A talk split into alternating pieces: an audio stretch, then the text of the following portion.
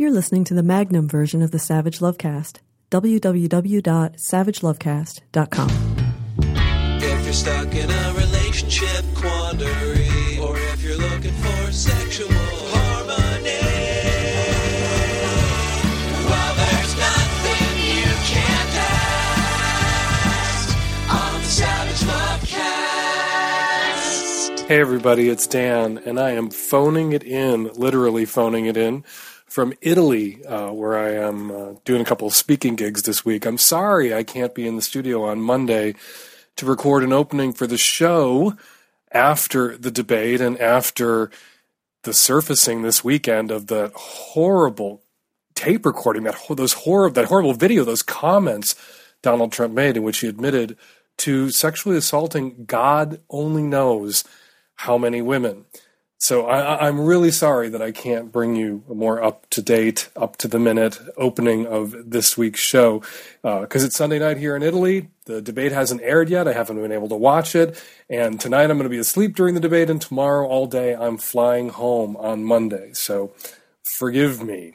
I apologize. I do want to, though, for the top of the show, remind everyone about a New York Times story that ran back before Donald Trump won the nomination. I don't know, it was about six months ago. And it was about how some liberals and some Democrats were salivating at the prospect of Donald Trump getting the nomination because he was going to be a drag on all other Republican candidates. He might sink not just the Senate for the Republicans, but cost Republicans the House and governor's races and maybe state houses and state senates. Disaster up and down the line for Republicans if Donald Trump got the nomination. And I'm a Democrat and a liberal and a progressive and a lefty. But I didn't want Donald Trump to get the nomination. And I said so on the Lovecast the first time I talked about that article because I feared the forces a Trump general election campaign would unleash, the poisons it would introduce into our political bloodstream. I said brown people would die if Donald Trump got the GOP nomination. And I was mocked on right wing media. But brown people have been attacked and have died. Two examples interracial couple in Olympia, Washington, not too far outside of Seattle, stabbed in the street by a white supremacist supporter of Donald Trump, allegedly. And an imam in New York City and a friend of his were walking down the street, shot to death, also allegedly by a supporter of Donald Trump. And that's not even talking about the white supremacism, the, the anti Semitism, the kind of hate speech and hatred, not speech, just fucking hatred, that the Trump campaign has normalized and promoted and legitimize. It's just appalling. So when I woke up Sunday morning before the debate looked at the papers and saw that Republicans were abandoning Trump in droves and there were calls for him to drop out of the race, that he should step aside and let Mike Pence, his right wing anti choice, gay hating, conversion therapy supporting bigot running mate, the governor of Indiana, lead the ticket despite what I said before about not wanting to see Donald Trump get the nomination, not wanting him to run, I hope that doesn't happen. I hope Donald Trump stays in the race because the toxins have been unleashed. The poison has been introduced, and we are suffering. And we should get what little benefit we can out of that, which is now what? Donald Trump sinking Republicans up and down the ticket. So, I hope he doesn't quit the race. I'm not even sure he can quit the race. Ballots are printed, early voting has started in some states. He can promise not to serve, he can promise to step aside and let Mike Pence, bigot, take office in his place. But does anyone really believe that Donald Trump would be capable of stepping aside if Donald Trump stayed in the race and somehow now at this juncture managed to win? No, no, no. No, no, no, no. I want him in to the end. I agree with Hillary or with Kate McKinnon's Hillary. Now, since Mr. Trump's comments were so bad. So, so bad, just horrible. Horrible. Do you think he should drop out? No, no, no, no. Give him a shot. All right, there's so much more to talk about. I wish I could go on, but I need to get to bed so I can get back to Seattle and get back with you and Nancy and the Tech Savvy at Risk Youth live in the studio. Coming up in today's show, tons of your calls. Hey Dan, I am a 24 year old woman living in the Bay Area. I recently got dumped and have been torn up about it. I've been trying to turn to my friends for counsel, and Recently, they informed me that on my birthday several months ago, my ex tried to come on to one of my best friends and insinuate a threesome, which made her very uncomfortable. They had valid reasons for not telling me at the time.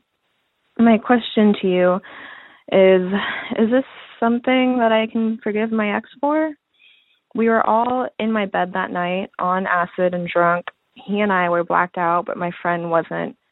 She said that my ex insinuated a threesome and tried to put his arm around her, but it didn't go further than that, and he didn't do anything coercive. All of my friends have hated him for it, and I want to know if that's valid or fair. I don't see how your forgiveness is required or really relevant or necessary. I also don't understand your anger or your friend's hatred.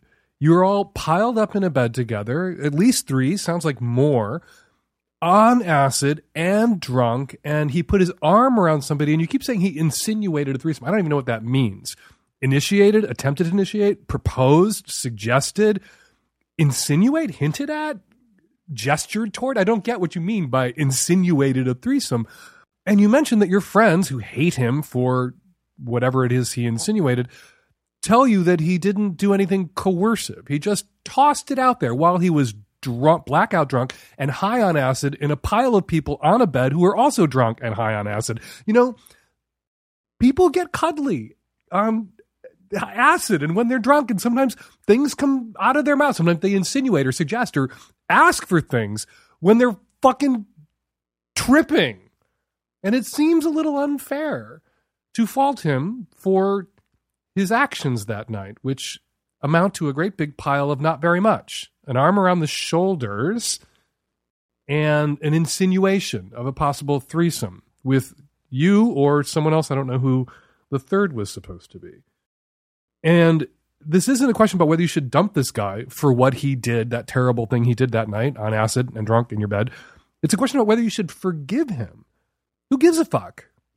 Don't forgive him. Never forgive him. Bear a grudge eternally and for the rest of your life. If it helps you cauterize the wound of having been dumped by this guy, which is probably what this is actually really about, if it helps you feel better about being rid of him to gin this up into an I hate him, he's awful, then go right ahead and gin it up into an I hate him, he's awful for what he did.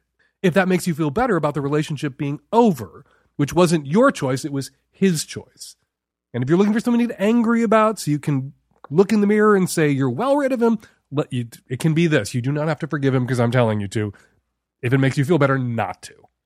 Hi, Dan. Uh, I'm a 35 year old male living in Portland, straight. My my question is this: My wife and I have found a way that really gets her excited when we're having fun. She doesn't like dirty talk. She likes me to tell her a story. I mean, like a full on story. The problem I'm running into is when we're in the middle of having sex, it's hard for me to create a story for her to to hear. Um, it's just kind of hard to think at that point, to be honest. Any suggestions on that? I know she's not really into the the actual dirty talk, and I've used her advice before. The what am I going to do? What you're doing? This is what I'm doing to you. But I'm just having trouble coming up with full on stories in the moment. So, what kind of stories does your girlfriend want to hear while you're fucking her? she just wants a story of some sort. Like she doesn't have anything specific. Like she's just like, tell me a story. I'm like, well, what do you want to hear? She's like, eh, I don't really know, just something fun. So I'll try to make up something like, hey, there's this girl, she's walking through the woods and she meets a guy and then they start having fun, you know, something like that. Or uh, it's just anything. It's just I'm just running out of ideas. Oh my god, that's so random.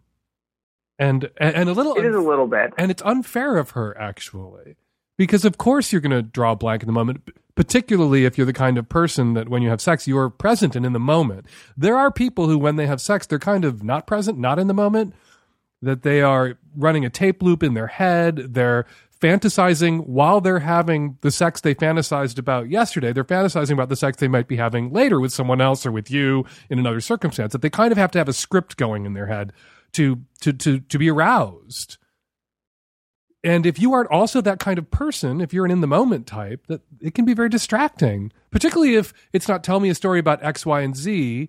It's tell me a story about anything. Go. That's you're not an improv artist. She needs to date an improv troupe. It's difficult to come up with stuff, and you know, usually once I get something going, it's just it's good, and she's really into it. She'll tell me what she likes, and she'll tell me, what's like, well, that's not really working for me. Try something else. Oh my god, Um, how awful! But yeah, just in the moment, This is grounds for it- there are moments where it's like, uh, well, it's not that bad, but it gets it gets frustrating at times. Can she tell a story, or does she only want to hear them? I'm the more talkative one. I'm definitely the more verbal of the the couple of Okay. of my yeah. Here's my suggestion for you. The First, a couple suggestions. One Okay. from the tech savvy at risk youth. When you're not fucking, record some stories and then put headphones on her and play them for her while you fuck her. So she can listen to a story, That's but you don't idea. have to be improving it in the moment. My suggestion would be for you to to have an email exchange where you gin up some sexy stories on email, that exquisite corpse style.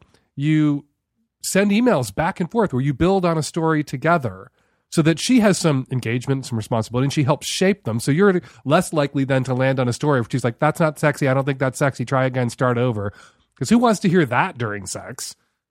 And then Yeah, that kind of kills it. yeah, I bet it does. And then you can roll the stories out verbally and out loud, and perhaps with some embellishment in the moment when you're fucking. So you kind of have through email a little bit of rehearsal, but also some engagement and responsibility on her part in creating these narratives that will help turn her on. And at a less fraught moment, not when you're hard and inside her, but when you're at work and you need a diversion, or you guys are just sitting at your computers and other ends of the apartment and you want to flirt a little bit digitally, you can this way. And then you will have this archive, this narrative, your own dirty story nifty.org at your disposal, Okay, your own literotica that works. that you've created together. Yeah, And then- exactly. And then you'll know what works for her and you'll get a better sense of the kinds of stories that she wants to hear. But she's going to have to help shape them and have some input and take some responsibility for her own kink. And that's really kind of Mhm. what this is. It's a low grade kink, but it's a kink. And she needs to take some ownership over it and not just look at you and say, do this thing, this something. I need you to do this something without any direction or shape or guidance. That's not fair to you. That just sets you up for failure. Yeah. So good luck. No, that's, that's good. That helps. Thank you. I look forward to trying that and seeing what she says. Hi, Dan. I'm a 30 year old female from Ontario, Canada, and I'm calling because recently I was contacted through Facebook by an unknown profile who wanted to let me know that my picture looked very similar to some pictures he found on adultfriendfinder.com. This person then sent me a link to the website, and I found the profile with tons of naked photos of me, all of which I can connect back to one ex boyfriend, and he is the only one that would have these photos. I've contacted the police and got the police involved, but there is not much they can do. The profile has been taken down. But my big problem seems to be I can't seem to move past it. It I almost wish I didn't know they were out there until I know that some of the photos had over a hundred thousand views and I just am imagining that they're everywhere and this was someone that I lived with, that I had a relationship with and I trusted and I know that we're supposed to know better, but I don't know how I can forgive myself for this or move past it. Um the biggest thing too is these pictures were pictures that were taken like six to eight years ago while I was in this relationship. They're not recent photos and I also have a fair amount of tattoos that make me highly recognizable. I just want some advice on how to move on from this and let go of it and continue on with my life and go back to I guess being blissfully ignorant of what's out there. Um hopefully you can provide some advice that might calm me down a little. Thanks. So Dylan and Cole Sprouse were they are these identical twins who starred in a Disney show, a Disney series, Disney TV show for a very long time called The Suite Life of Zack and Cody. So they were Disney stars, they were very wholesome and one of them, Dylan, got caught up in a bit of a scandal after the series was over, but still his public image is Disney star. Because he shared some pictures that he took of himself, intimate pictures, naked pictures, naked selfies, because he, he, he sexted with someone that he met online, and that person put all of Dylan's photos onto the internet, released them into the wilds of the internet. They're still rattling around out there somewhere. And Dylan was, of course, instantly leapt on by every awful celebrity gossip website and publication in the country. And there was this attempt to shame him because this activity, being a sexual person, being an adult, as he was at the time, uh, was somehow in conflict with his image as a wholesome Disney star from this TV show. And Dylan released this statement that I think you would do well to look up and read and just sit with for a minute, where he wrote, amongst other things, the real problem here was not me sending my pictures to someone, but rather sharing them, sending them to the wrong someone. The real travesty is a misplaced trust.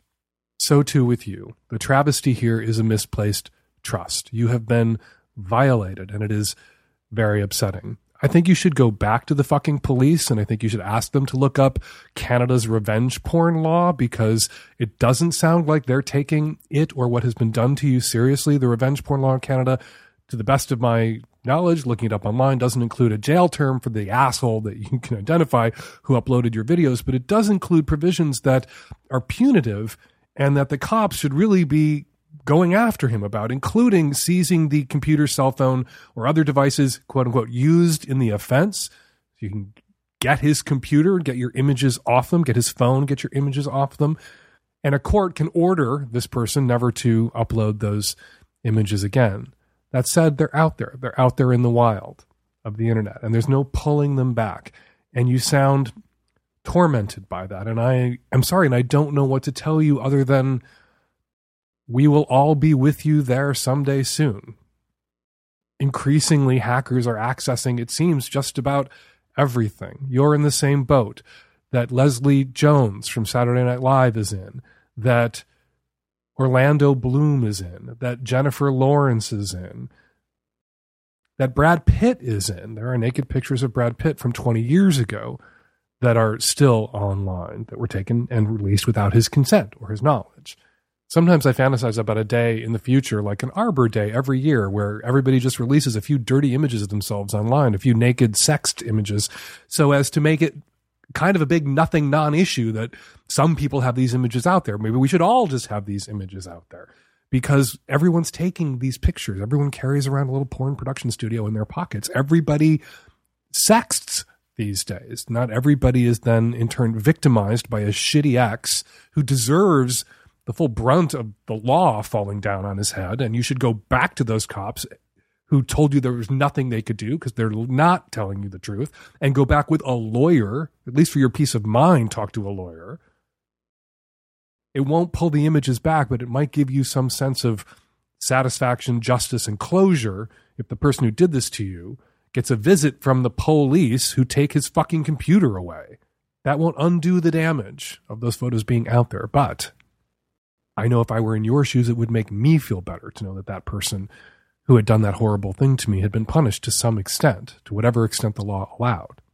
And right now it sounds like you're feeling shame and you need to just decide to not feel that. Just tell yourself you're not going to feel that because you have nothing to be ashamed of. You don't have to be ashamed of your body. You don't have to be ashamed of the photographs that you took of your body. You don't have to be ashamed of the trust that you misplaced. The only person who has something to be ashamed of is the person who put the pictures of you on the internet without your consent. He has something to be ashamed of. You have nothing to be ashamed of.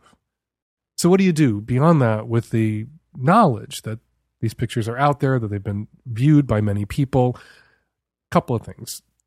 You tell yourself that people don't have photographic memories and that pictures that people looked at years and years ago are not pictures that they can instantly recall you tell yourself that there's always more and more images piling up online and pictures disappear not because they can't be found but because they just get diluted watered down. They're just one tiny digital image in a sea of digital images in a universe of billions really of digital images. And you tell yourself that it's not the end of the world that worse things have happened to people. And you tell yourself that anyone who looks at you anyone who connects you to those photos and judges you is no one that you want anything to do with because you were the victim. You did nothing wrong. You did what millions and millions of other people are doing with their lovers, sharing these kinds of images. And the only mistake you made, like Dylan Sprouse, was sharing these images and creating these images with the wrong person. The travesty here is not that you have a body and that you have tattoos and that you've taken naked pictures of your body with someone you thought you could trust. The travesty here was the violation of your trust.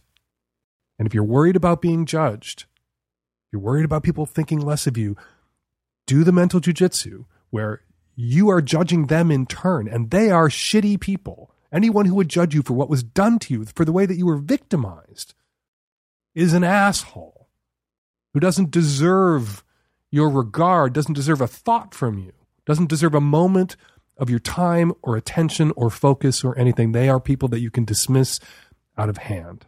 Time heals all wounds. Give this time and look around. Look around at all the people out there who've been in your shoes. Leslie Jones, brutally violated by online hackers who dumped private photographs of her onto the internet. She made an appearance at the Emmy where this incident was joked about, but she was not the butt of the joke. The hackers, they were the butt of the joke. They are the assholes, not Leslie Jones, not you. Hi, Dan. I am a 30 year old female living on the East Coast and I'm married. I have a question regarding female orgasm, the muscles that contract during female orgasm. My husband says that when I'm on top of him and I'm about to orgasm, his muscle contractions are too intense that it hurts his penis almost so much that we can't continue it's quite disappointing for me, and I think he also feels pretty bad about it. I've done a lot of research on the internet, and I can't, can't really seem to find any solid answer for why this pain might be happening to him. It doesn't seem like a common problem, and I'm wondering if anyone else has experienced the same problem and called in to ask you about it. Angle matters. And contractions uh, for a woman during orgasm can change the angle of a vaginal canal. It can constrict it. Also, if you're bearing down, if you're changing the position of your body, perhaps without intent, perhaps without even any awareness that that's what you're doing, it can wrench his dick around in a way that for him may be uncomfortable. You can accommodate this or control for it by switching up a, a, bit of the angle. Get some of those bolsters that they sell, sex bolsters, so that he can be in a position where his back may be supported in a slightly different way. So his dick is in you when you're on top in a slightly different way. If that doesn't help, then you're just going to really have to listen to the feedback that your partner is giving you and not fuck him in a way that hurts him. It's the same advice I would give to him if he were calling with a question about coming inside you in a way that you find painful. I wouldn't say to him, oh, she's lying or she's making it up or I haven't heard of this before, so it must not be a thing. Listen to your partner. It's a thing for him. When you climax or something about the angle of your vaginal canal, the angle of his penis, only in that position, something about the angles and something about your vaginal contractions that's painful for him. So that position is going to have to be tweaked. You're going to have to re-angle yourselves in that position so he doesn't experience that discomfort, or you're going to have to abandon that position. Hi, Dan. Um, I am a 27 year old straight female, and I've been in a relationship with a man that I love dearly for about four years now. My question to you was I have previously tried anal sex before, I have tried it with my partner that I have currently. Um, I have done it before with other people. My question, I guess, would be I haven't done it in about three years, and I recently purchased some butt plugs online, and we've been talking about using them, and I guess I'm kind of nervous and scared that I won't like it anymore, or I might like it and he might not. Um, we're a very sexually open couple, but I kind of like your advice on how to go about adding this to our love life where it wouldn't be awkward, I guess. I'm not very good with awkwardness and trying out new things, although I am very open to trying new things. And so I just kind of want your advice on this.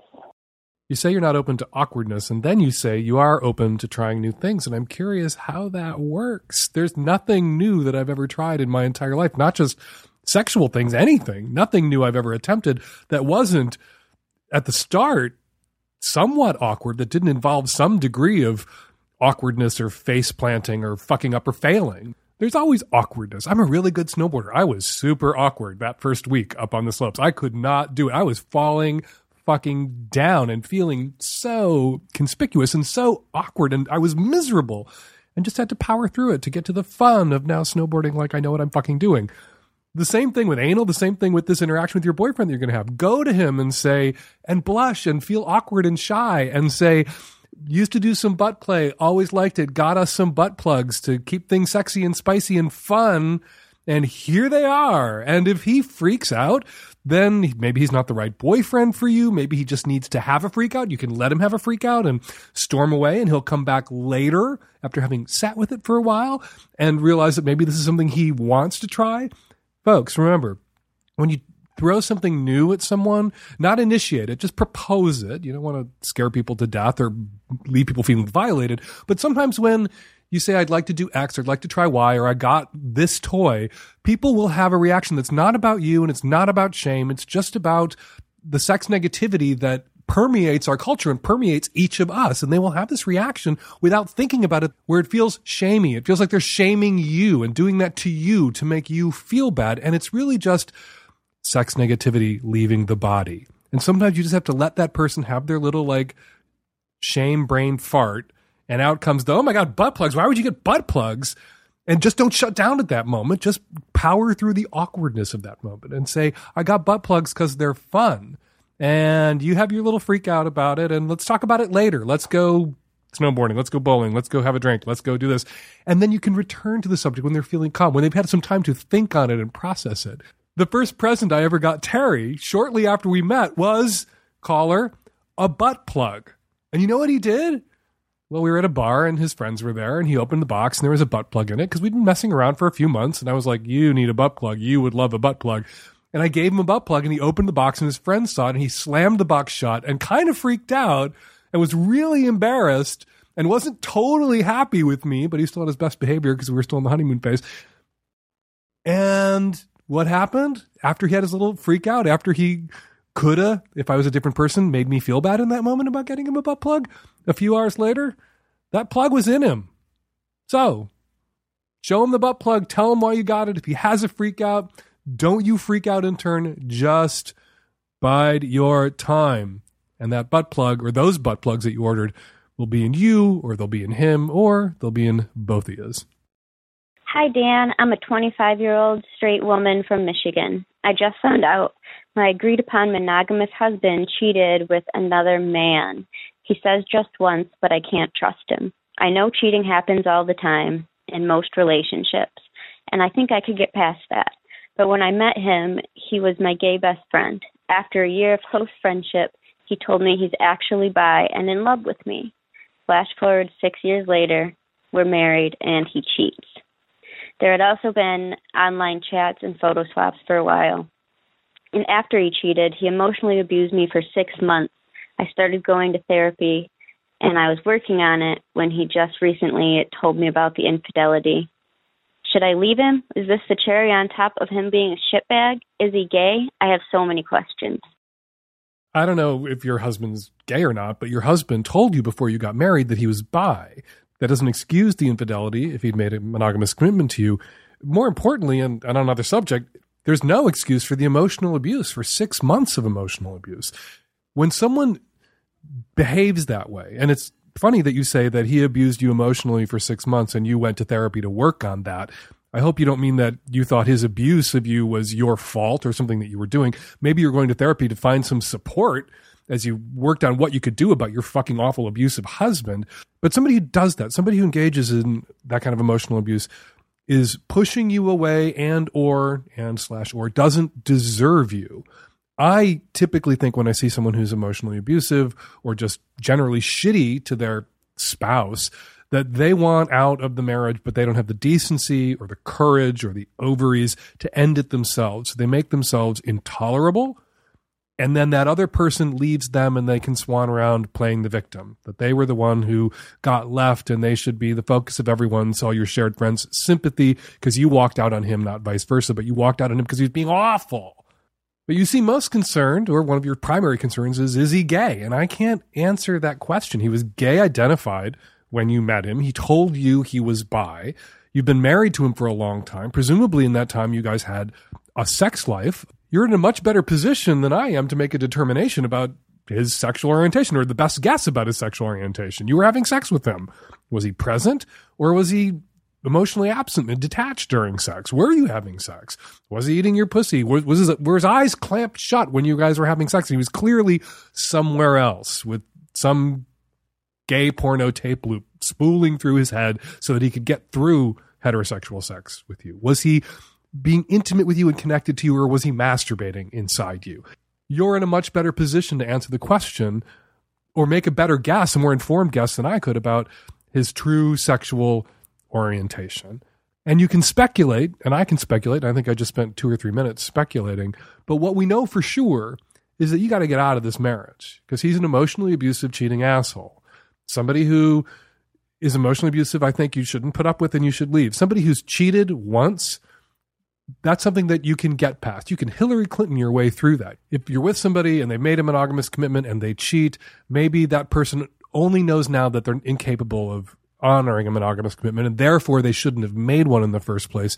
And if you can then stay with that person, you might have to renegotiate the the terms. You might have to agree to some sort of monogamish relationship or an open relationship or non-monogamous relationship. That may be your price of admission for staying with that person. If that's not a price of admission you're willing to pay, then you should go and make a monogamous commitment to someone else who in turn, statistically speaking, is highly likely to cheat on you at some point also.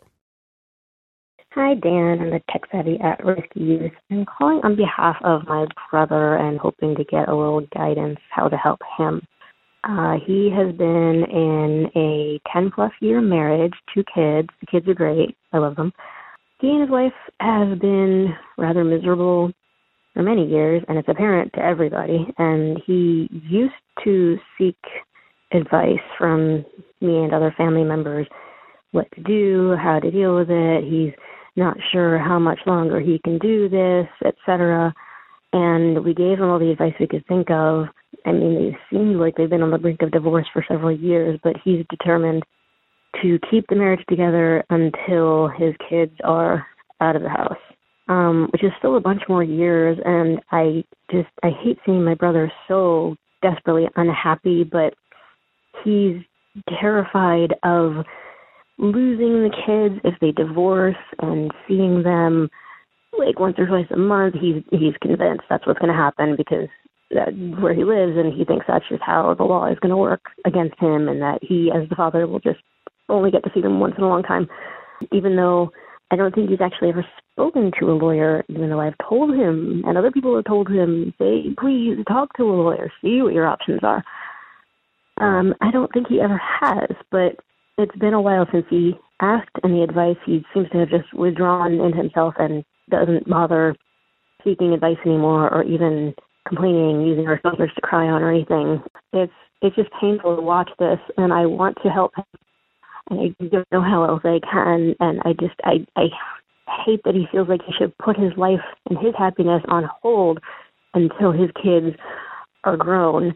It's so many more years for him to be unhappy and I just I was hoping maybe you had some outside guidance. Does your brother want to leave his wife as badly as you want him to leave his wife? Hmm, interesting question. Um, because I don't think he's going to leave her until he wants to leave her as much as you want him to leave her. Right. No. Yeah. Absolutely. It's it's entirely his decision, and I'm well aware of that. Um, what I want is for him to find some sort of peace, mm-hmm. either you know, stay in his marriage and find a way to make it pleasant for everyone or leave. I, I think I got to read on what the problem here is. Your brother's in this miserable situation, and he's making everyone else miserable too by constantly bitching at you guys about it. right? Um, Does he complain constantly about his awful marriage and his awful wife and and unload on you guys? He did until he kind of finally got the picture that we were all telling him the same thing Mhm. over and over and over again. And he has since pulled away and doesn't really talk to much of any of us at all much anymore. Yeah, well, that's bad. If he's isolating himself, that's bad. I think you guys should make an effort to reach out to him and engage with him. But I do think, you know, we've all Yeah. had friends or, or relatives who are in terrible relationships who come to us over and over again, tell us all the terrible things that are still happening that are exactly the same as all the terrible things that have always been happening. And we're just expected to sit there and like empathize endlessly.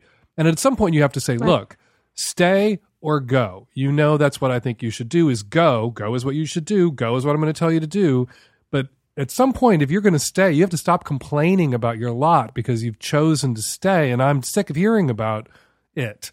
But that doesn't mean I'm sick of talking to you or seeing you. I want to talk to you. I want to see you. And maybe we can have like 10 dedicated minutes each visit where you can like vent about the wife. But then we have to change the subject because there's only so much I can take. That's a good plan. So I think if he's isolating himself now because he feels like he's worn out his welcome with you guys emotionally, you guys, you and other family members need to reach out to him and reestablish that bond. Right. Um, I don't know if he feels like he's worn out his welcome, more like he just gets frustrated by being told the same thing over and over again. Like, we love you, shit, or get off the pot, but we can't keep telling you the same thing over and over for years and years. Mhm. And so he just gets more defensive and caged in and pushes us away. So, Yeah. Well, in that case, what I think you need to do is what I already told you to do. Like, give him 10 minutes and say, here's your vent time, right. vent. And then you know what I think you should do. And now let's move on. Because it is awful. It's like somebody saying, oh, my house is on fire. And you saying you might want to put some water on that. And them going, ah, my house is on fire. Right. And then getting angry at you because you keep suggesting maybe throwing some water on that. But if he's truly trapped, and, and that's not irrational, his fear, even if he goes and talks to a lawyer, it's not irrational that he will see a lot less of his kids, that, that economically it may be very difficult for him and his wife to divorce at this point. It's always interesting how during recessions divorce rates plummet because people can't afford it. Divorce is a luxury item. mm.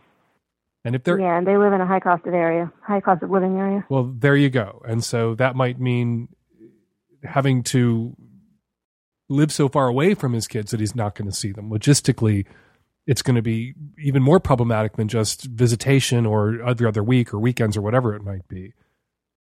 And that Mhm. might be traumatizing for his kids. And so long as the trauma of this marriage or the conflict in this marriage isn't spilling over and traumatizing the kids, It is. well, if that's the case, he should probably go. but he knows that. And you guys have said that. Yeah. My the kids have have yeah, they've reported, you know, oh my mommy and daddy yell at each other and uh it's not good. Well, uh, the yelling at each other out of all proportion is it an unreasonable amount of yelling? I'd like to find a couple raising kids who don't yell at each other at least once in a while. Yeah, obviously, but I mean it- I I don't even know if they're civil to each other. Ugh, that's awful. Yeah. And you talk to kids of Yeah. divorce, you, you talk to kids whose parents didn't get divorced, who'll tell you from high conflict marriages that they wish their parents had gotten divorced. You hear from kids whose parents stayed together for them who will tell you in adulthood you, they wish they'd separated. Right. But they don't know how it would have gone if their parents had separated because you can't run that tape backwards and then replay it. Right. And so they didn't have to deal with the two separate homes or the separate Christmases or the conflict that might be built into mom and dad tearing it all apart. Right. So it can be hard to say. But I think you should reach out to your brother. Don't let him be isolated.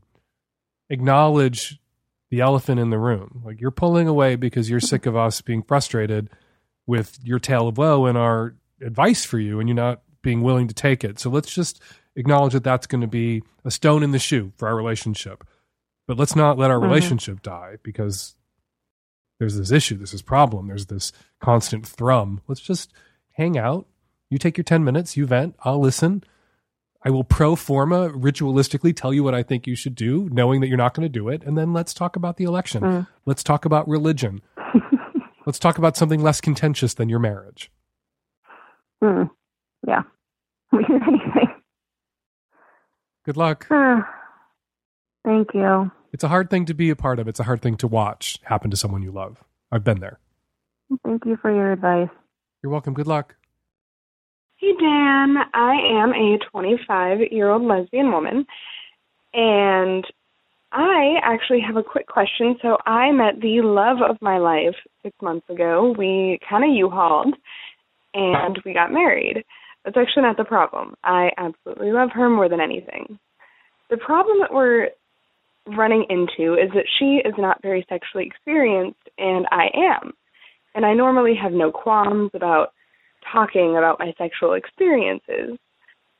Well, whenever I go to sort of like try and teach her and talk to her about my fantasies and things like that, I kind of feed off of the awkwardness that she has, and then I get awkward and I clam up. And I'm trying to figure out a way around that, a way to sort of suffice that, if that makes any sense. But definitely, I would love an answer to that just to solve that awkwardness. There's some radical queers out there who think same sex marriage shouldn't be legal, who oppose the movement for marriage equality.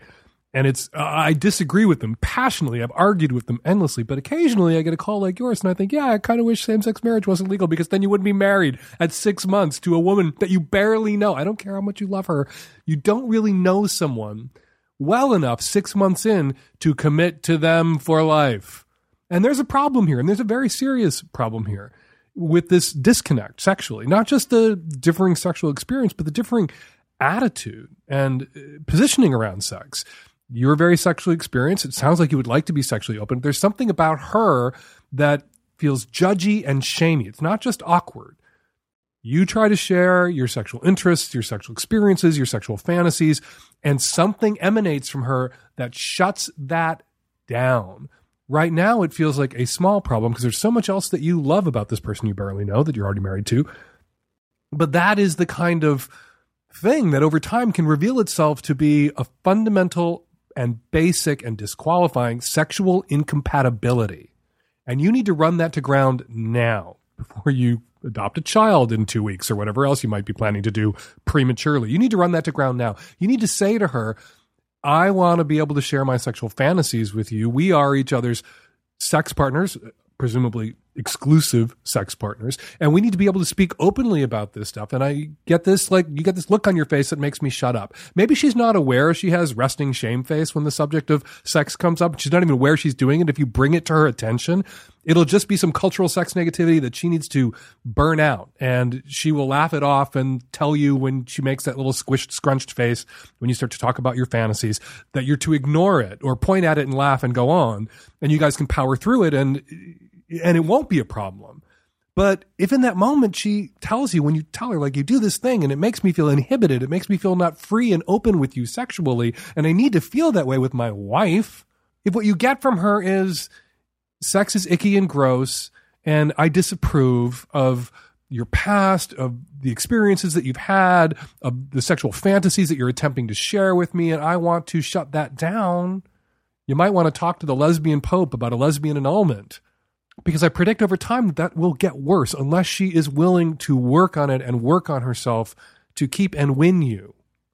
She needs to come up to your level of sexual openness, not she has to share all your sexual fantasies. She has to do anything that you want. She has to smile on anything you've ever done, but she has to be open and receptive and affirming in a way, even if she's not in for everything that you might want to do. And if she can't get there, this is not going to work. This is a cancer that eats relationships and kills them. So, congrats on your marriage. Get to work on this because if you can fix this and everything else is working, if you can fix this, you will save your marriage. If you can't fix this, if this is unfixable, call the lesbian pope.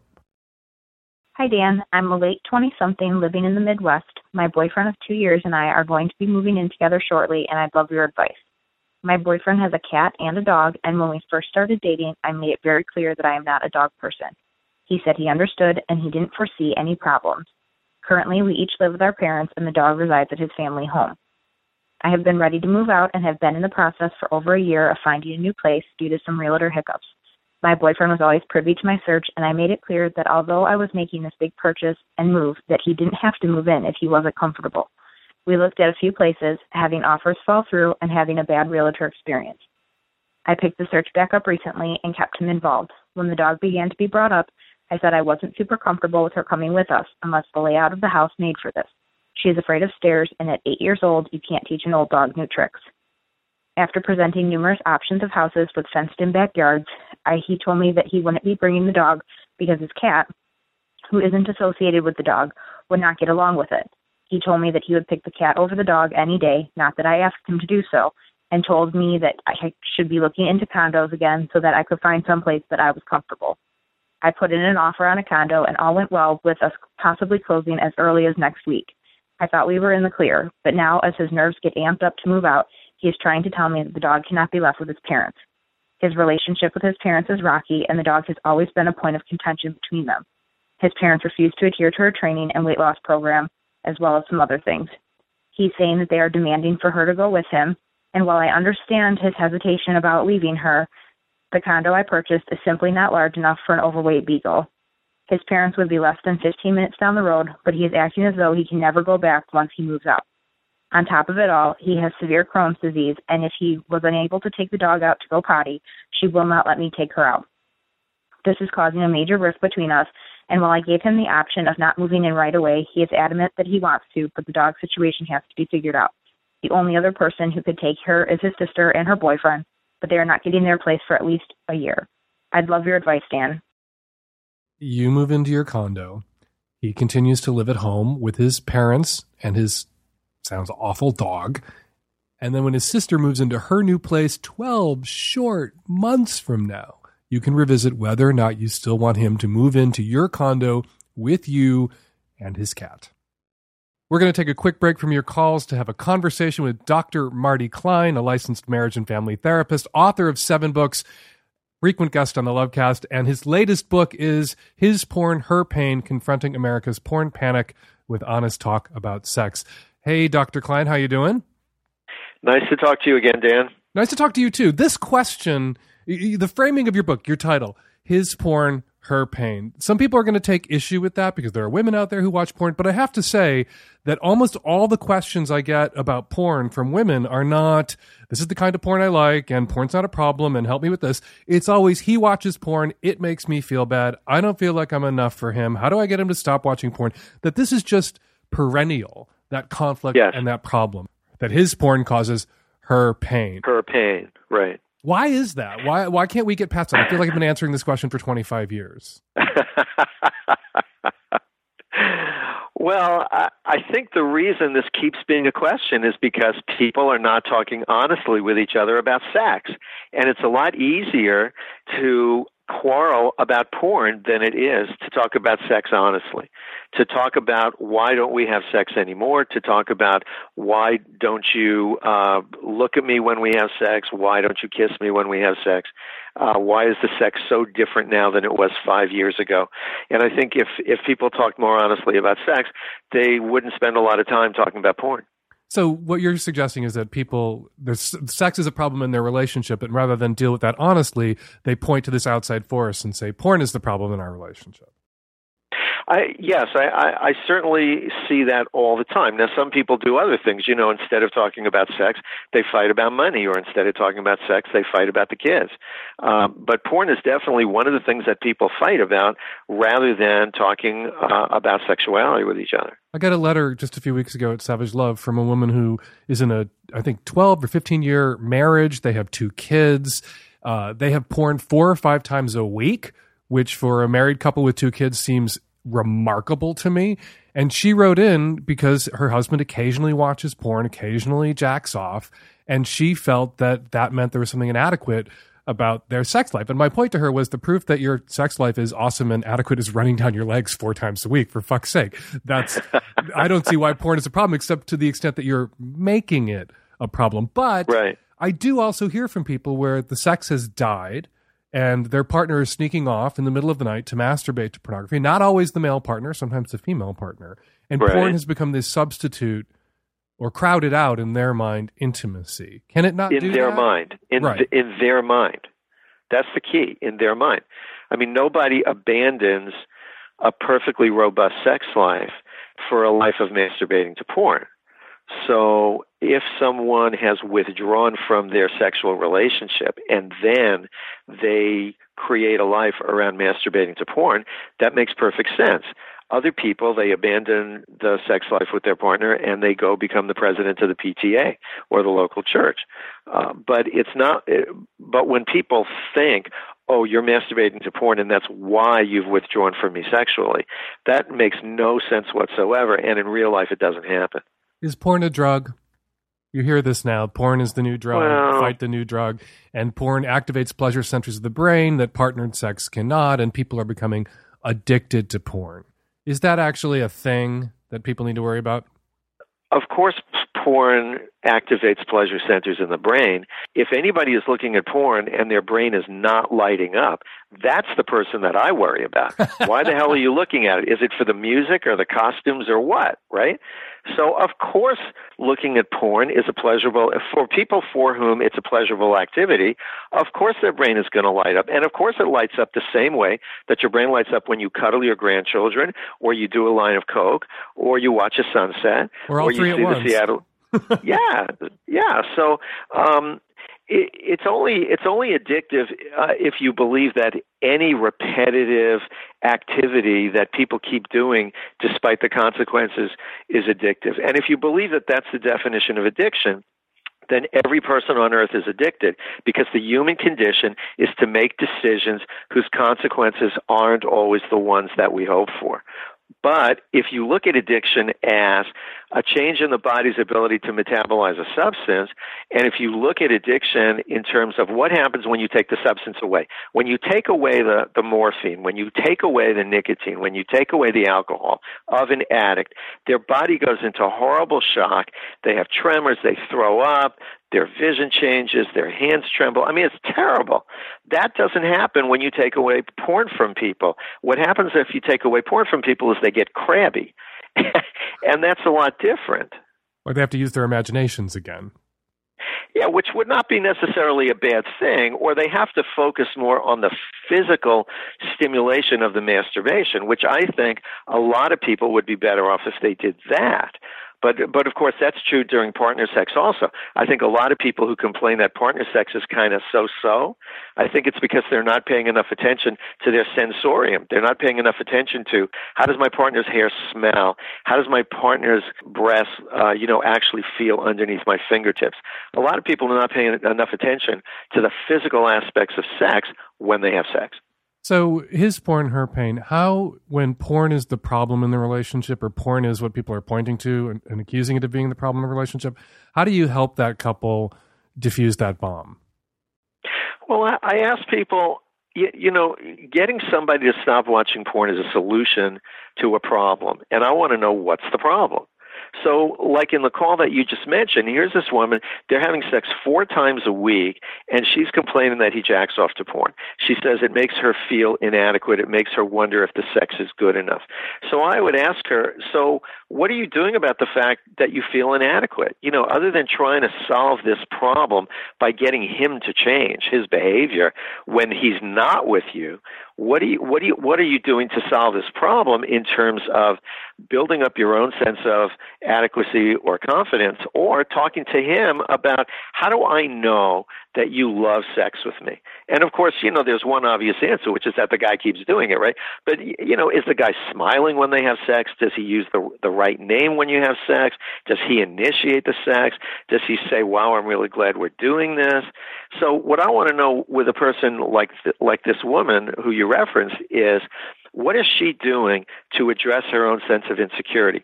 And if the answer is, oh, I'm not doing anything, I just want him to do something different when I'm not around. I mean, that's not a good solution to life's issues in general when we feel uncomfortable. Can porn be a problem, though? You know, I've heard from people, and maybe it's apocryphal, but I've actually gotten this question too from people who are having sex with a partner who cannot get hard unless they're watching porn while they have sex with their partner. Porn is playing on their phone, on their Yeah. On their iPad, on the television set in the bedroom, and their focus is the porn as they kind of jack off inside this other human being. Can porn Right, ever be a problem? Would you ever tell somebody like you got to go cold turkey? You got to knock it off. No, I would never. No, I would never say that because I think that's solving the problem on the wrong level. um, once a person has gotten to that point where porn really is a substitute for real life, um, just saying get rid of the porn, that doesn't address why and how they've withdrawn from real life. When you get people who have done that, who have withdrawn from real life and live in a porn world, first of all, typically they're young. You don't get a lot of 53 year old guys who do this. Typically they're young, and typically the digital world is a world in which they're very comfortable, maybe even more comfortable than what you and I might call quote unquote real life.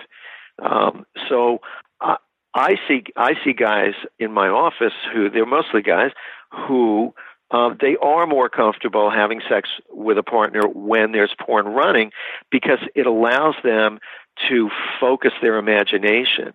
And what and and my question is, how is it that you're not focusing what's on what's going on underneath your fingertips, underneath your nose, underneath your eyes eh, with this real life human being? That's a problem that's almost certainly much bigger than porn. That's a problem where a person relates to the digital world much more easily than to real life. And so what we do is we start from scratch and we say, let's talk about your discomfort with real life. Let's talk about feeling anxious that you won't get it up unless you're looking at porn. And if you're anxious that you won't get it up unless you're looking at porn, there's two ways to deal with that. One is to keep porn running. The other is to deal with your anxiety and be done with it once and for all. Um, your anxiety about talking to a real life person, your anxiety about someone saying to you, honey, would you move your hand a little bit more to the left? Or honey, would you slow down a little bit? When people are anxious about engaging in those kinds of fundamental human interactions, taking away the porn is not going to help that. What, ne- what we need to do is we need to talk to with that person about how do you get more comfortable managing in real life, whether it's about sex or anything else. Can you stick around for a couple questions? Because I got a couple of good ones. Oh, I'd be happy to. Hello, I'm as I identify as straight or bi female in my late 20s. I'm calling because I find it super erotic to watch pornography where straight identified men are being anally penetrated by other men. And my question is is there something wrong with me? Like, why do I find it pleasurable to see men that normally like wouldn't enjoy this being penetrated by other men that do enjoy this. I don't know. This is confusing for me and I guess that I have read or listened to long enough where there's a lot of straight-ish women who enjoy gay porn, but I don't understand why uh, this category is something that is erotic to me. Is there something wrong with me? So, here we have a question that's not from a woman who isn't watching porn. This is from a woman who is watching porn. And her pain isn't that her partner's watching porn. Her pain is her confusion about why this particular kind of porn turns her on. Any advice for her? Well, there's two issues. You know, one is why does this porn turn me on? And the answer is uh, without doing 47 sessions of therapy, I don't know. But the more important question, the much more important question is is there something wrong with me that I like this kind of porn? And the answer is no, there's, of course, this does not indicate that there's anything wrong with you. Uh, people get turned on by a wide, wide range of things, some of which delight us, some of which confuse us. And some of which we wouldn't have predicted. Who would have predicted that I would get off watching porn of kangaroos? And yet I do. Do you? Not me personally, Dan. not me personally. I should say you. Who would have predicted, Dan, that you would get off watching porn of kangaroos? But you do. But I Um, don't. But go I- on. I, I don't think I don't think we need to worry. I don't think we need to worry about uh, the literal content of the porn that we're watching, unless it's horribly violent and um, and and really uh, brutal. And that's not what's going on uh, in this woman's life. The vast majority of porn that people watch is just a bunch of people having sex, and um, sometimes they play dominance and submission games, and sometimes they don't. Um, I mean, this doesn't people, sound this doesn't sound brutal, but there is kind of a violation here. It's a straight guy getting fucked in the ass, and she enjoys as a straight woman watching that inversion, watching that taboo uh, be broken, watching that straight Yeah, ass yeah, I being mean- busted open. So there is there's not I don't think there's violence necessarily in this, but there is transgression. Well, there's a there's a big difference, and I'm glad you brought that up. I mean, transgression is one of the most popular themes of human sexuality. I mean, uh, human sexuality involves people permeating each other's boundaries by definition, um, and human sexuality. Um, we're always trying to find the sweet spot, the balance between we all want sex to be predictable and safe and comfortable, and we all want sex to be novel and unpredictable and exciting. And everybody is trying to find the balance for them that works. And that's the big problem with monogamy, and that's why monogamish is such a great concept. So people are trying to find how much transgression can I have in my sexual arena, but I still feel safe? And of course, fantasy and pornography is a great way to do that. So I'm not at all surprised that this woman enjoys um, consuming porn that features transgression. Some people like the transgression that they can identify with themselves literally, like if I'm a woman, that I'm watching a woman being violated. Other people, they like to see the transgression in some other way. Either the characters in the porn don't have privacy, the characters in the porn are the wrong age or the wrong gender, adults only, of course. Some people like the transgression um, to to take various forms, and one of which is it's people who are violating gender norms and people who maybe are being pushed to do stuff that they didn't think they were going to like or that they didn't ask for originally. But So but almost always in porn are then shown getting into and liking and enjoying. Right, which I think is sort of the way that the story kind of wraps up, kind of like the 22 minute sitcoms that most of us are used to. There's absolution um, at the end of the porn. basically. Exactly, exactly. This wasn't So as transgressive, or it wasn't a violation in the end, so everybody gets off the hook, and you don't have to feel terrible for watching. But in, you know, her question is a question a lot of people ask: Why is this erotic for me? And my answer, and it echoes yours, is always because it is. And you can Right. sit around and try to tease that out, but the best you're going to construct is a narrative, a story for yourself that explains it. I always think of spanking because you talk to people who are into spanking and you ask them why, and they say, "Well, I was spanked as a child and I obviously eroticized it."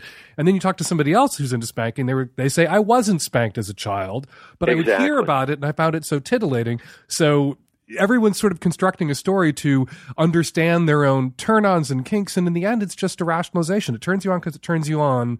Find a guy who's into forced bi, and they're out there, and you've got your perfect match, and you can live your pornography. Right. Or a guy who's willing to talk about it while you're in bed. Like, wouldn't it be great if your friend Sam was here and he was doing such and such Hot. instead of actually doing it? And, and by the way, this is exactly why I, I wrote uh, I wrote in my blog once. There's no such thing as gay porn, uh, and of course I got a lot of crap from that, both from gay people and from straight people. But calling it gay porn, you know, assumes that certain images are for gay people, or calling it straight porn, or calling it bi porn. You know, it's only for bi people. No, no, no. It's porn. It's sexuality. It's eroticism, and any. It's who's it for? It's for anybody for whom it's a turn on. If it's not a turn on for you, it's not for you. If it's a turn on for you, it's for you. Hi, Dan. I'm a 27 year old bisexual female from Canada. And my question for you is not a problem, it's just a curiosity. So, my last five or six male partners have done this thing where when we switch to missionary position, they'll grab my legs and push them up over my head as far as they'll go. So, when this happens to me, it kind of feels like my vagina becomes like a 90 degree angle and their cock is going around a corner as they fuck me. Um yeah, so the reason I say it's not a problem is if it's uncomfortable or it hurts, um I totally stand up for myself, uh get us to change things, you know, I I speak up and we change things around uh and no one's ever, you know, given me too much of a problem about it uh or nothing that I couldn't handle. But uh I'm just curious about this. It happens like all the time within the first like 10 seconds of missionary position and then like every time we have sex starting from the get-go. Uh so yeah, I was wondering if you could poll your straight male listeners and ask them if this is a mechanical like it honest to goodness feels better kind of a thing or if it's a visual I've seen it in porn kind of a thing. Um, I think your fan base is a lot more extensive than my pool of sexual partners. So, uh, yeah, I think your data set will be a lot better than mine. Is this porn? Are guys seeing this in porn and then busting this out in sex? I I think that's true for some people, but you know this has been going on since the beginning of time. Uh, you can see Greek pottery uh, or uh, or ancient Chinese uh, calligraphy, where you know women's legs are bent all the way back, or Indian uh, erotic art. Um, I, uh, you know, part of the problem with porn is that some people forget that real sex does not feel like porn looks like. You know, porn looks so perfect. Everything is smooth. It looks like there's no preparation. It looks like no communication is necessary. And everything looks hot, hot, hot. In real life, you need preparation. You need ongoing communication. You need to look in somebody's face and you need to notice are you bending their legs back just a little bit too much? Are you doing this before they're ready? How do they feel about this whole thing? Should porn have some sort of PSA before it, everything we watch that says that? Because a lot of people are watching porn, and younger people are watching porn, having their first experiences mediated by their devices, and expecting that when they come to partner sex, it's going to be like porn because that's the sex they've seen. And in a lot of places, that's their sex education. Because we have no good Right. sex education. We don't have sex education that acknowledges the existence of porn or its impact. And the people arrive at partnered sex expecting it to be like their sex ed, like the porn they watched in Utah. And it Right. ain't. And Right. I- Right. I, I, you know, I don't, uh, not to contradict you, but I actually do think that porn can popularize or normalize and create expectations and instill desire that then you're going to have a real problem incorporating into partnered sex if you aren't communicating, if you aren't being realistic, if you aren't adjusting, if you aren't being sensitive to what your partner's needs and turn ons might be and negotiating. Well, you're, not contradicting me. I mean, I agree with you 100%, and I talk about that in my new book. I mean, if people, if people when they're 10 years old uh, are not having conversation conversations with caring, knowledgeable adults about what real sex is like, and if in a in our culture there's this exceptionalism around sexuality, which is that the rules about sex need to be different than the rules about everything else that we do, then of course when people are confronted with this massive library of sexual behavior uh, or sexual imagery, then of course they're going to think, oh, uh, I guess that's what sex is like. So I'm with you 100% that people need to understand that not only not only doesn't porn not only does does real life sex not look like porn sex real life sex doesn't feel like porn sex looks. You know porn porn sex there's no sense of uh inadequacy there's no sense of i hope we have enough time there's no sense of gee um you know is this kind of lube really going to work for my partner? So what I tell my patients and my readers and so on is that you have to look at porn as like a highlights reel or a fantasy reel and in the very same way that we look at Star Wars or the very same way that we look at uh, the NBA finals. Porn is unusual bodies in unusual situations doing very unusual things. The title of your book, His Porn, Her Pain, usually that would be a reference to her psychic pain. Like he's watching porn Right. and she's made unhappy about Right, it. In this case, right. it's his porn, her physical pain, because guys Right. are busting this move that they've seen in porn. How do we control for that? How do we create a narrative and a discussion that gets it into guys' heads that you just can't bust every move you've seen in porn because it's kabuki theater sex and it's Star Wars Right. sex, and also empowers people who are having sex with guys, and not all those people are women, but empowers people who are having sex to advocate for themselves in the moment, to say that hurts or stop without feeling like they're going to ruin the sex. How do we do both those things? Well, if you and I were were going to play golf together, which is kind of funny, but if you and I were going to if you and I were going to play golf together, and I was walking at my normal pace, and I and I noticed that on every single hole you were lagging behind, you were always catching up, you were always huffing and puffing when we got to the hole. I hopefully would turn to you and say, gee, it seems like I'm walking too fast for you. Or, gee, it seems like you're out of shape and you're walking too damn slow. I mean, we would have a conversation about that. That's normal human behavior. Unfortunately, with uh, a lot of the digital communication that people are doing, maybe they're not learning as much about normal human communication or what we used to think of as real life normal human communication. But Well, people that that goes back pre-internet pornography. Like people had it in their heads that you shouldn't have to say anything. It should all just happen. It should all just unfold naturally. And if you start communicating once you're having sex, then something's it wrong. ruins the mood. ruins it the ruins moment, the mood. or you're doing Right. it wrong, or you feel like you've been, you know, you've disappointed them, and so people hesitate to speak out, and sometimes people react badly when they're spoken to during sex.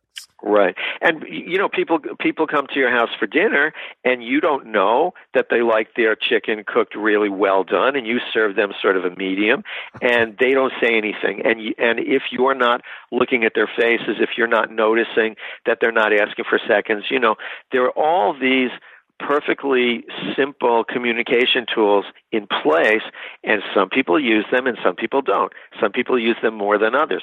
And sexuality is just another place where people either are paying attention to the experience of the other person or they're not. Unfortunately porn really models not paying a whole lot of attention to your partner's experience. And so a lot of people will get into bed like these guys that this caller is talking about. Apparently they don't notice that little wince on her face when her legs are pushed back too far. Or apparently they don't notice that she's not volunteering to do that uh, the second time or the third time. Apparently they don't say to her, wow, isn't this great? Don't you love it? And hopefully, if they did, she would say, actually, not so much.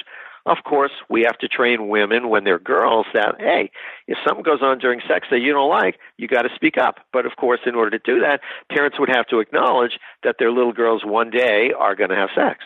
and we have to get guys to be more solicitous. Women are socialized to defer, and a lot of guys out there don't want to be monsters. They don't want to do things that their partner doesn't want to experience, and they don't real and, and they'll blunder into that Right. because they're not inviting input. They're not soliciting input from a, a woman who guys, you know, straight guys, you have to understand that the, the women that you're going to bed with have been socialized to defer to you and that can fuck everything up. And so you need to be solicitous and you need to Right. overemphasize the solicitousness to control for that. So you don't end up doing things that traumatize that person in a worst case scenario or make that person or make that person never want to see you again. Right. You know, it's interesting in in foot in in in sports. There's this expression, trash talk, and everybody knows that during sports, opponents talk to each other in certain ways to get a certain result. Unfortunately, we don't have a similar expression for the positive kind of talk that people should be doing during sex that includes things like, How do you like this? Isn't this great? Would you like this a little slower? Hey, I'd really like it if you would do that in circles instead of up and down. You know, we don't have a, a special word.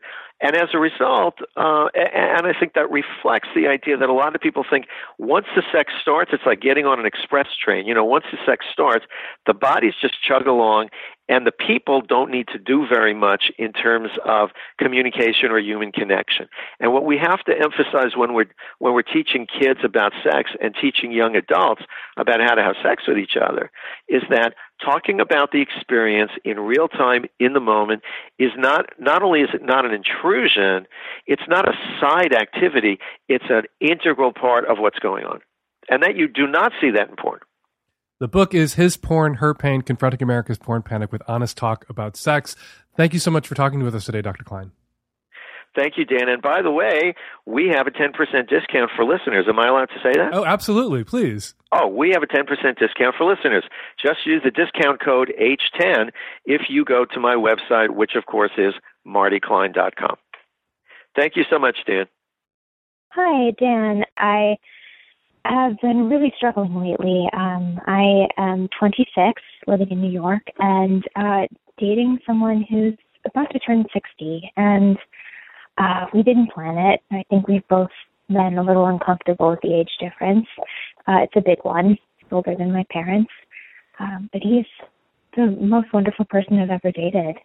But the the thing that I'm concerned with right now is that you know, we were spending time around each other, and then all of a sudden he kissed me, and it was lovely. And then it became much more serious really quickly, and we both really fell for each other.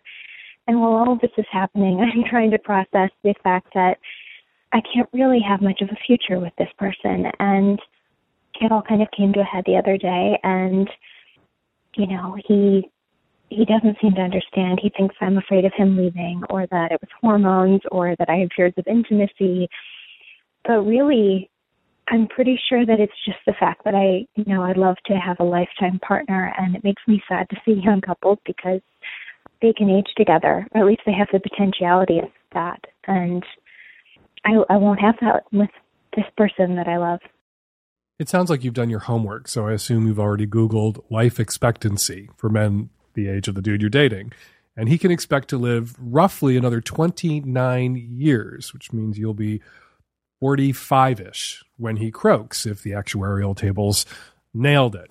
You could also both die together in a fire in two weeks from now. Who knows? It seems to me that you're not relaxing and enjoying the moment. Your concerns about wanting someone to grow old with and that being something you might want to take into consideration when thinking about making a lifetime commitment are completely and perfectly rational. But even if you game this out to the end of his life, even if he dies at 80 and you're 47, there's nothing to prevent you from forming another bond with another person at that point. You can have a second marriage. You can have a second, very important, very committed relationship and grow old with somebody else. You can also calm the fuck down and tell yourself that this is good for now. It'll last as long as it lasts. You also have the option of just chilling the fuck out. Most new relationships don't, uh, it's so hard to avoid the language of failure. Most new relationships fail, they don't go the distance. Most last as long as they're going to last, and some last a lifetime. Some will last the rest of his life or the rest of your life, and some last a little while and they're good. And you can be with someone for a while, and both of you get out of that relationship alive and be able to look back on it and see that you loved that person and they loved you and you still love each other as friends and you both grew and you have this lifelong connection, even if you're not going to be in a committed lifelong romantic relationship. And it can have been a success, even if you don't stay together forever. So I wouldn't game out the end right now. Just enjoy what you have with him right now. And if a year from now or two years from now, you decide that he's not right for you and age is part of what makes it not work for you, you can gracefully withdraw then. There may be some other reason that emerges over the next year or two that shows that you're not compatible and that you're not destined to be together forever. And that reason may have nothing to do with age. It could be something else that indicates that you're not compatible in that way for the long term. Or you could wind up spending 20 years with somebody that you love, somebody who's really good for you, and then be single again in your 40s which is not a death sentence. Lots of people wind up single again in their 40s, most through a breakup, most because a relationship ends, and then they date again. They find a new partner, somebody who's in their 40s, or maybe some nice young dude in his 20s that you can grow up with.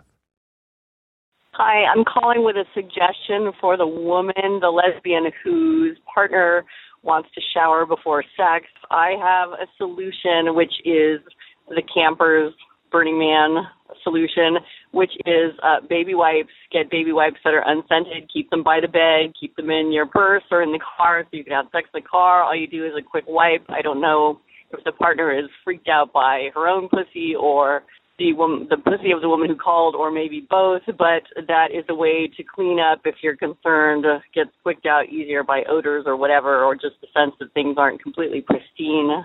So I think that is a solution for them, or certainly something that they should investigate. Hi, Dan. I'm calling in response to the caller in episode 519 whose mouth got too dry when she was giving oral sex. Um, my tip would be coconut oil. It's um, a nice lube and it's great for the skin and it's a great pairing with cock. What She needs to do is eat a half a bag of Skittles uh, before going down on her boyfriend, and she'll um, find that she will have more than enough saliva to go on. I don't know what it is about Skittles, but eat a bag and you're basically drooling all over yourself. This is for the lady who uh, is having a problem getting enough spit for uh, her boyfriend's blowjobs. Um, just gag on it. Like, get, get it down there far enough that you gag on it. Number one, they fucking love it when you gag on their dicks. Number two, it turns you into a veritable spit fountain, and you will have no problems. And we're going to leave it there. 206 302 2064 is the number here at the Savage Lovecast. If you want to record a question or comment for a future show, please give us a buzz 206 302 2064. Register to vote. The election is coming up, a very important one. We have to keep the orange asshole fascist out of the White House. Go to vote.org for information about registering to vote in the state where you live. Follow me on Twitter at Fake Dan Savage. Follow Dr. Marty Klein on Twitter at Dr. Marty Klein. Speaking of Twitter, kicking pine cones tweets showing much love for Fake Dan Savage with a Savage lunch cast, courtesy of my sister Whitney and the crew at Sweet Pea Cafe in Tallahassee, Florida. The Savage Lunch Cast was a lunch special at the Sweet Pea. Thank you very much, Whitney and crew, for memorializing me. Savage Lovecast is produced every week by Nancy Hartunian and me and the tech savvy at risk youth and Nancy. We'll all be back at you next week with another installment of Savage Lovecast. Downloading.